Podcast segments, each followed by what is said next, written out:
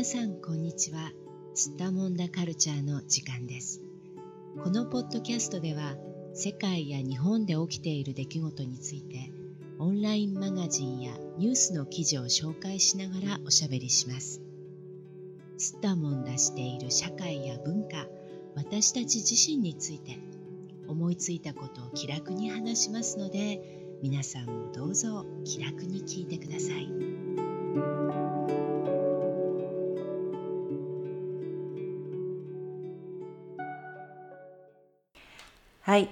えー、今日は日本が外国人観光客の受け入れを再開。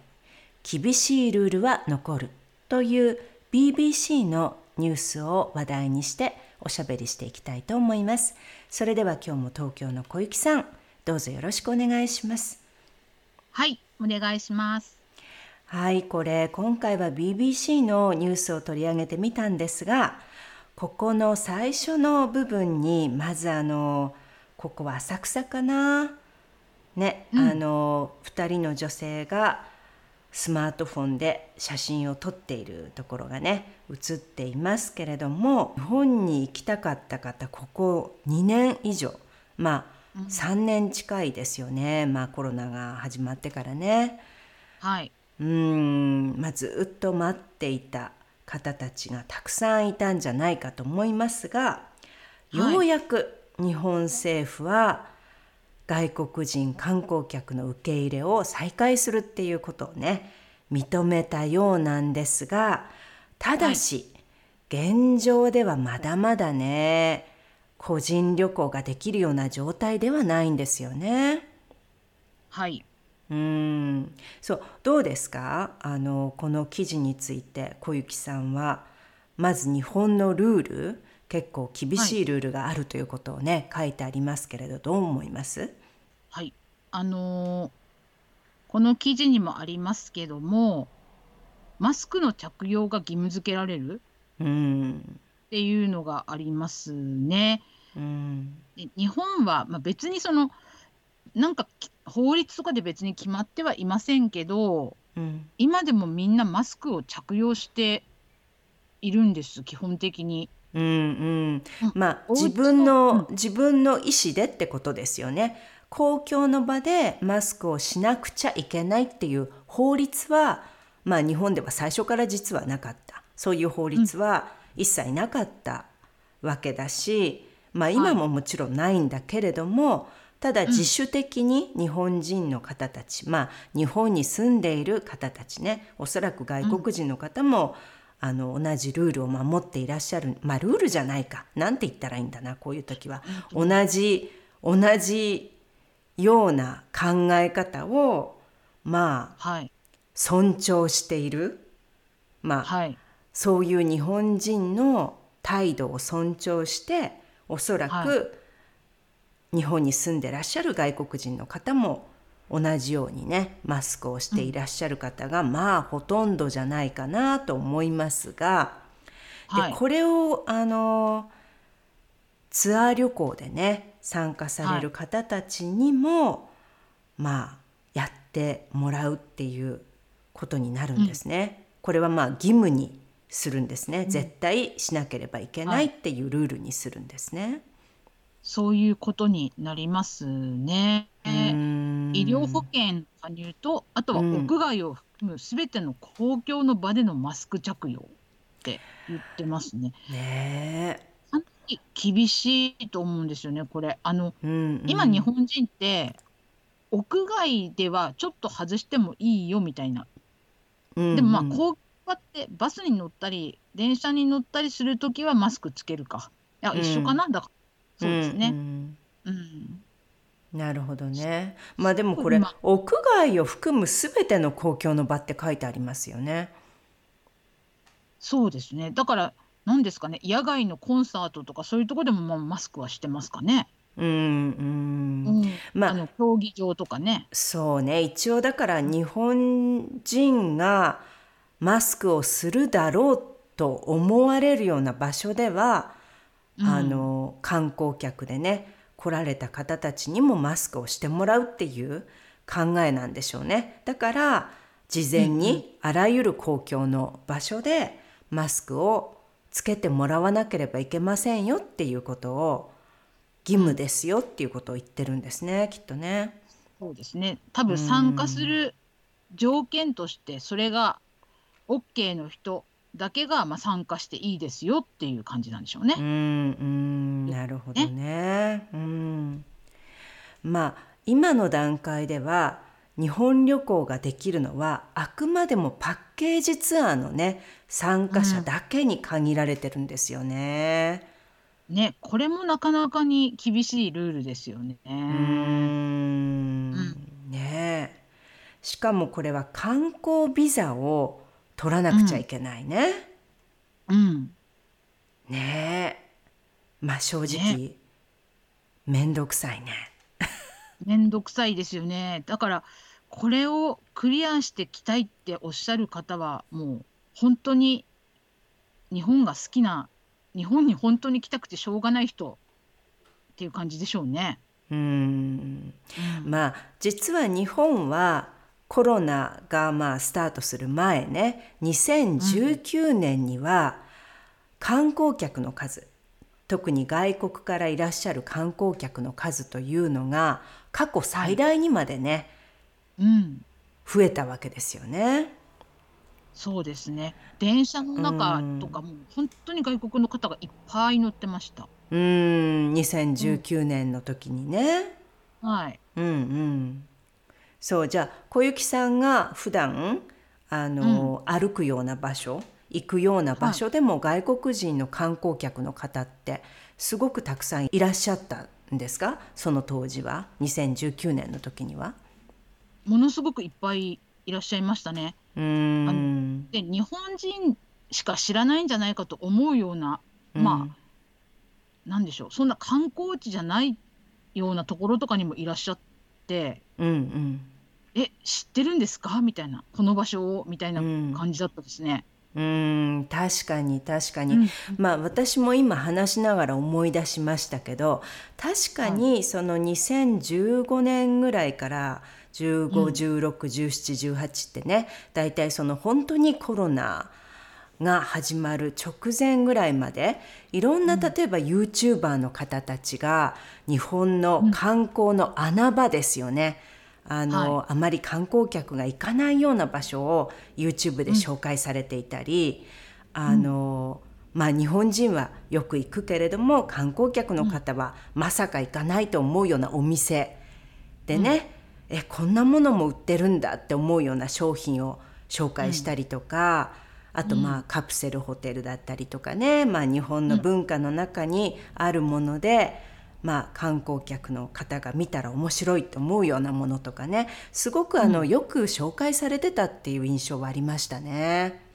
そうですね。だからそういうのを見て出かけてきた皆さんが、うんうん、本当にたくさんいて、うんうん、もう日本人の数より多いんじゃないかぐらいのあの気持ちになる時がありましたもんね。本当に。場所によっては、じゃあ本当にあのそういうね穴場のガイドみたいなね日本の観光地じゃないところで面白そうなところ、うん、日本の文化をこう味わえるような場所っていうのをまあそこにめがけていった観光客の方たちもたくさんいたってことですよね当時ね。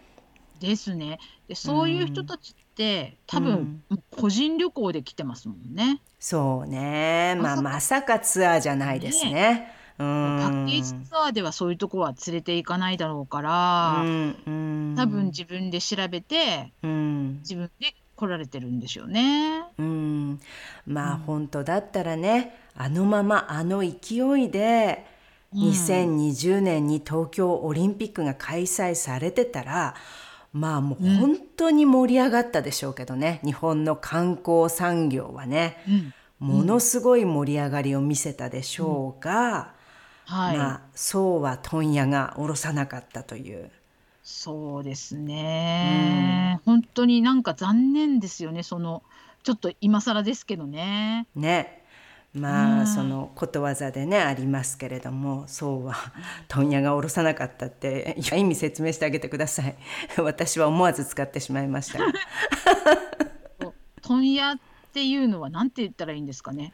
何？卸業？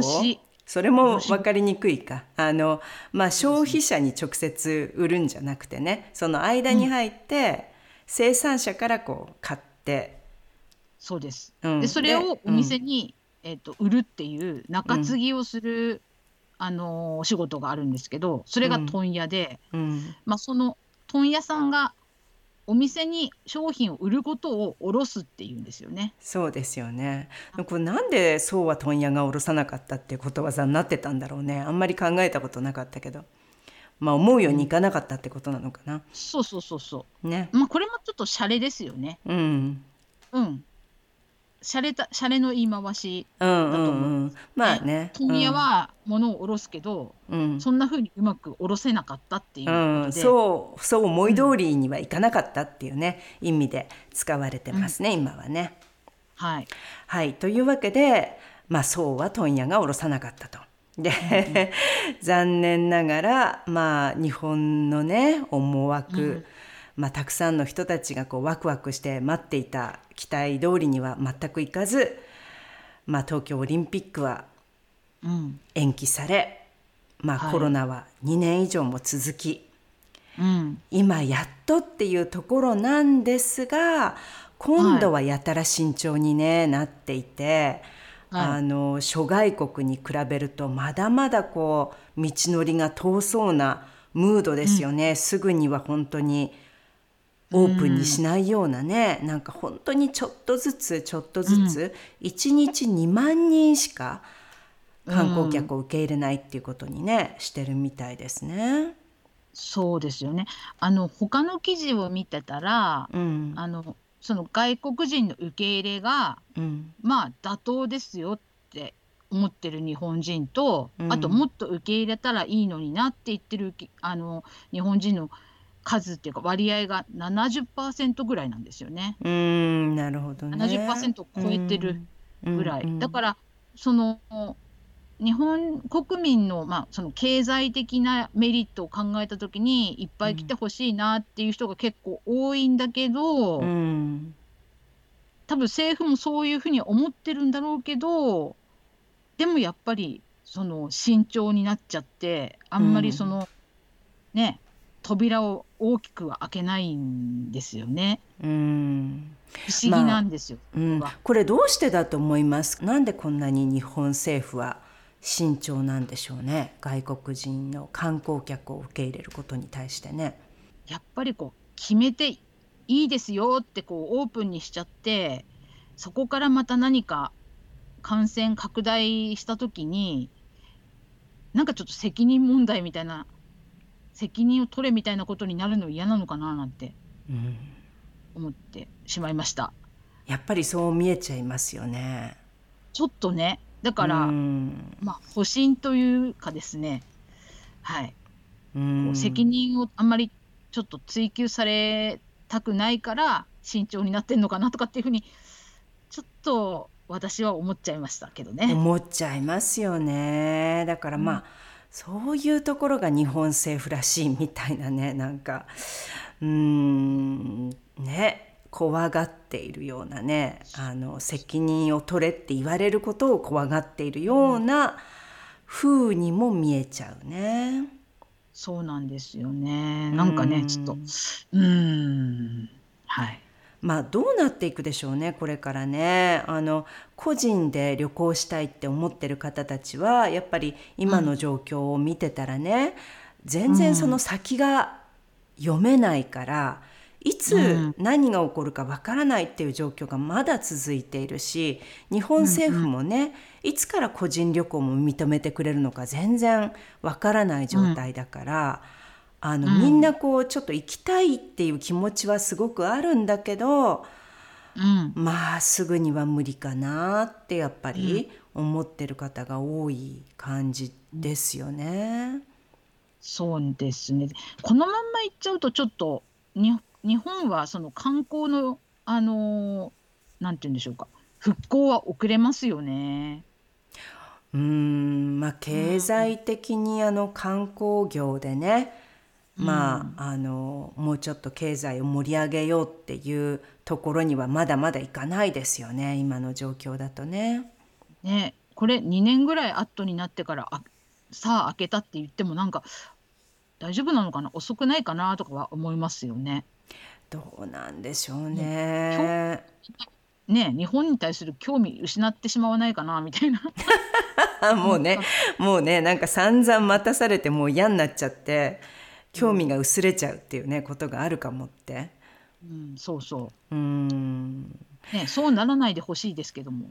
うんそうね、うん、まあ私の周りではねまだあのそこまで絶望している方は少なくて来年だったらって思って、うん、来年個人旅行ができるかなってイメージして、うん、なんとなくこうまた日本旅行に向けてこう、まあ、日本語を勉強したりとかねお金をちょっと貯めたりとか、まあ行くんだったら春だったらまたやっぱり桜が見られるかなとかね思ったりしている方たちは、うん、今のところまだちゃんといるっていう気がしますけどね。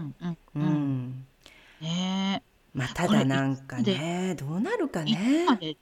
いつまでですかねこのね厳しい、うん、あの条件をつけるのいつまでにするんですよね。だから結局国内でもねあのそういうことについて全然言ってないわけでしょ？日本政府はね。ちょっとずつは言ってるんですけどね。うん、あのまあ、例えばその屋外で、まあ、普通に歩いてる時あの人混みとかでなければマスクしなくていいと思いますよとかそういうことは言ってますけどね。うんあと真夏体育する時はあのマスク外しましょうねとか当たり前ですよね。病気になっちゃいますね。そうかそのマスクのことはこうちょっとずつ外せるようなムードにはしてきてるんですね。うん、ただどう、ね、観光客の受け入れとかについてはあんまりあのこの先こういうふうにしようと思ってるなんていうことは言ってないんじゃないですか日本政府は。あんまり言ってないですね。ね言わないですよね。うん。うん。なんか参議院選挙もうちょっとでありますけども、その辺の話にも全然なんか、観光客の受け入れってあんまり聞かないですもんね。うん。うん。まあだからどういうふうにねこのあのそういうコロナのルールに対してのまあ、日本でいうところの温度差ですねこの考え方のギャップみたいなものももしかするとどんどん広がっていくかもしれないしね。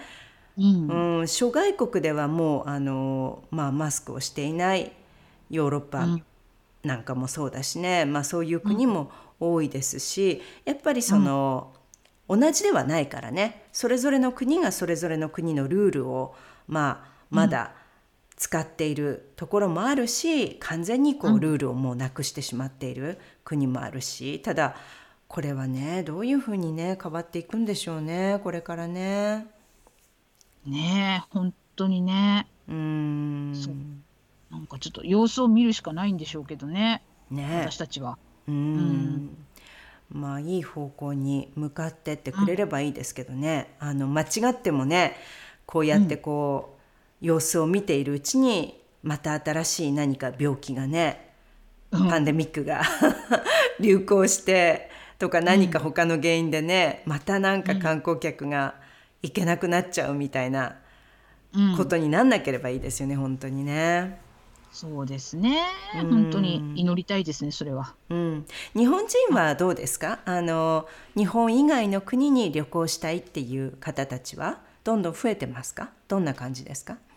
それはね、増えてますね。うん、うんうん、で、実際まあ。あの個人でそういうあの行動してる方もいますね。もう行ってる方とか、あの、うん私の知りでも、うん、はい、行かれてる方とかもいます。うん、はい、で夏休み行こうかなっていう人も結構お話聞きますね。うん、うん、そうですか。まあねあの日本人だってやっぱり他の国に行きたかったけど、この2年以上の間ねなかなか行けなかったっていう人もたくさんいるでしょうからね。はい。うん。そうなんですよね。うん。まあいい方向でね本当に観光がまた自由にできるような世界にね、なってくれるといいんですがね。本当そう思いますね。このまんまね、もう収まってくれればいいんですけど一番。うん。ね。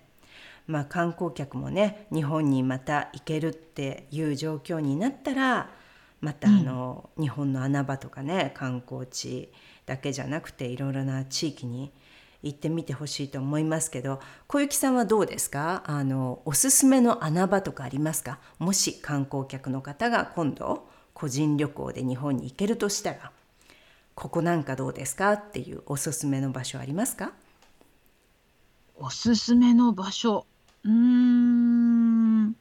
あの東京の中にいっぱい温あの温泉っていうか銭湯があるんですよね意外と。うん、で東京ってあのあんまり知られてないんですけどあの温泉がその都内の銭湯で温泉引いてたりするとこもあるんですよね。うん、まあ銭湯っていうのは要するにあの、公共のまあ浴場っていうことですよね。はい、そうですそうです。うん、そうなんです。で安く入れてうん、500円ぐらいですかね1回。まあでもこれもねなんかちょっとずつ値段が上がってきているようなことは言われていて、うん、今500円ぐらいにもうなりつつあるっていう記事をね、うん、あのさっきちょっと偶然見かけましたけれども、そうね、まあこの銭湯っていうところは場所によっては温泉が、はい、まあ実際にその天然のね、うん、まあ、熱いお湯がこう湧いてくる温泉っていうシステムを本当に使っている銭湯もあるっていうことですね。東京の中なのにね。で安い値段で誰でも入ることができるっていうことですか、そうです。泊まったりはできないんですけど、うん、お風呂しか入れないんですけど、うん、ちょっと日本情緒を感じられて、うん、とても楽しいと思うんです。銭湯巡り。うんなるほどね、うん、そうか、うん、まあ外国人の方にはねちょっとあの同性まあこれ基本的には銭湯は男性用女性用ってねまた分かれてるわけなんですけれども、うん、まあいろいろな問題を抱える方ちょっとえって思う方もねいらっしゃるかもしれないけど、まあこの人前で裸になること自体ねちょっと抵抗がある方も中にはいるかもしれないですけどね、その文化が違ってますからね。そうですね。あ、そっか、そういうこともあるか。うん、でもまあでもあの独特のうん、うん、日本情緒っていうかね。独特のまあ。日本文化の一つだからね。こういう、うん、みんなで裸になってお風呂に入るっていうね。まあ一応こう同性 同性女性は女性男性は男性っていうふうにね分かれているんですけれどもまああの勇気を出してこうちょっと行ってみるっていうのもね、うん、確かに冒険っていう感じでいいかもしれないね。うん、はい、建物もねちょっと、素敵なんですよね。だから建物を見るだけでもいいかもしれませんよ。うん、古い建物が多いんですか？そうですね。そして煙突があったりね。うん、そして、うん、のれんがかかってたりとか結構、うんうん、いろんな個性のある建物なので、うんうん、はい、まあね、うん、やっぱり基本的には伝統的なものだから、まあ、伝統的な日本情緒みたいなものをそのまま受け継いでるような、うん、あの佇まいが多いってことですよねきっとね。うん、うん、そうですね。うん、まあ、戦闘巡りはちょっとあれですかねハードルが高いかもしれないまあ、ハードルは高いねきっとね まあでもあのちょっと挑戦してみるにはねはい、うん、ぜひいいかもしれないです。はい、はい、まあ普通の観光地に飽きた人たちはねぜひやってみてください。はい、はい、それでは今日もどうもありがとうございました。ありがとうございました。世界のどこかで聞いてくださった皆さん、ありがとうございました。それではまた。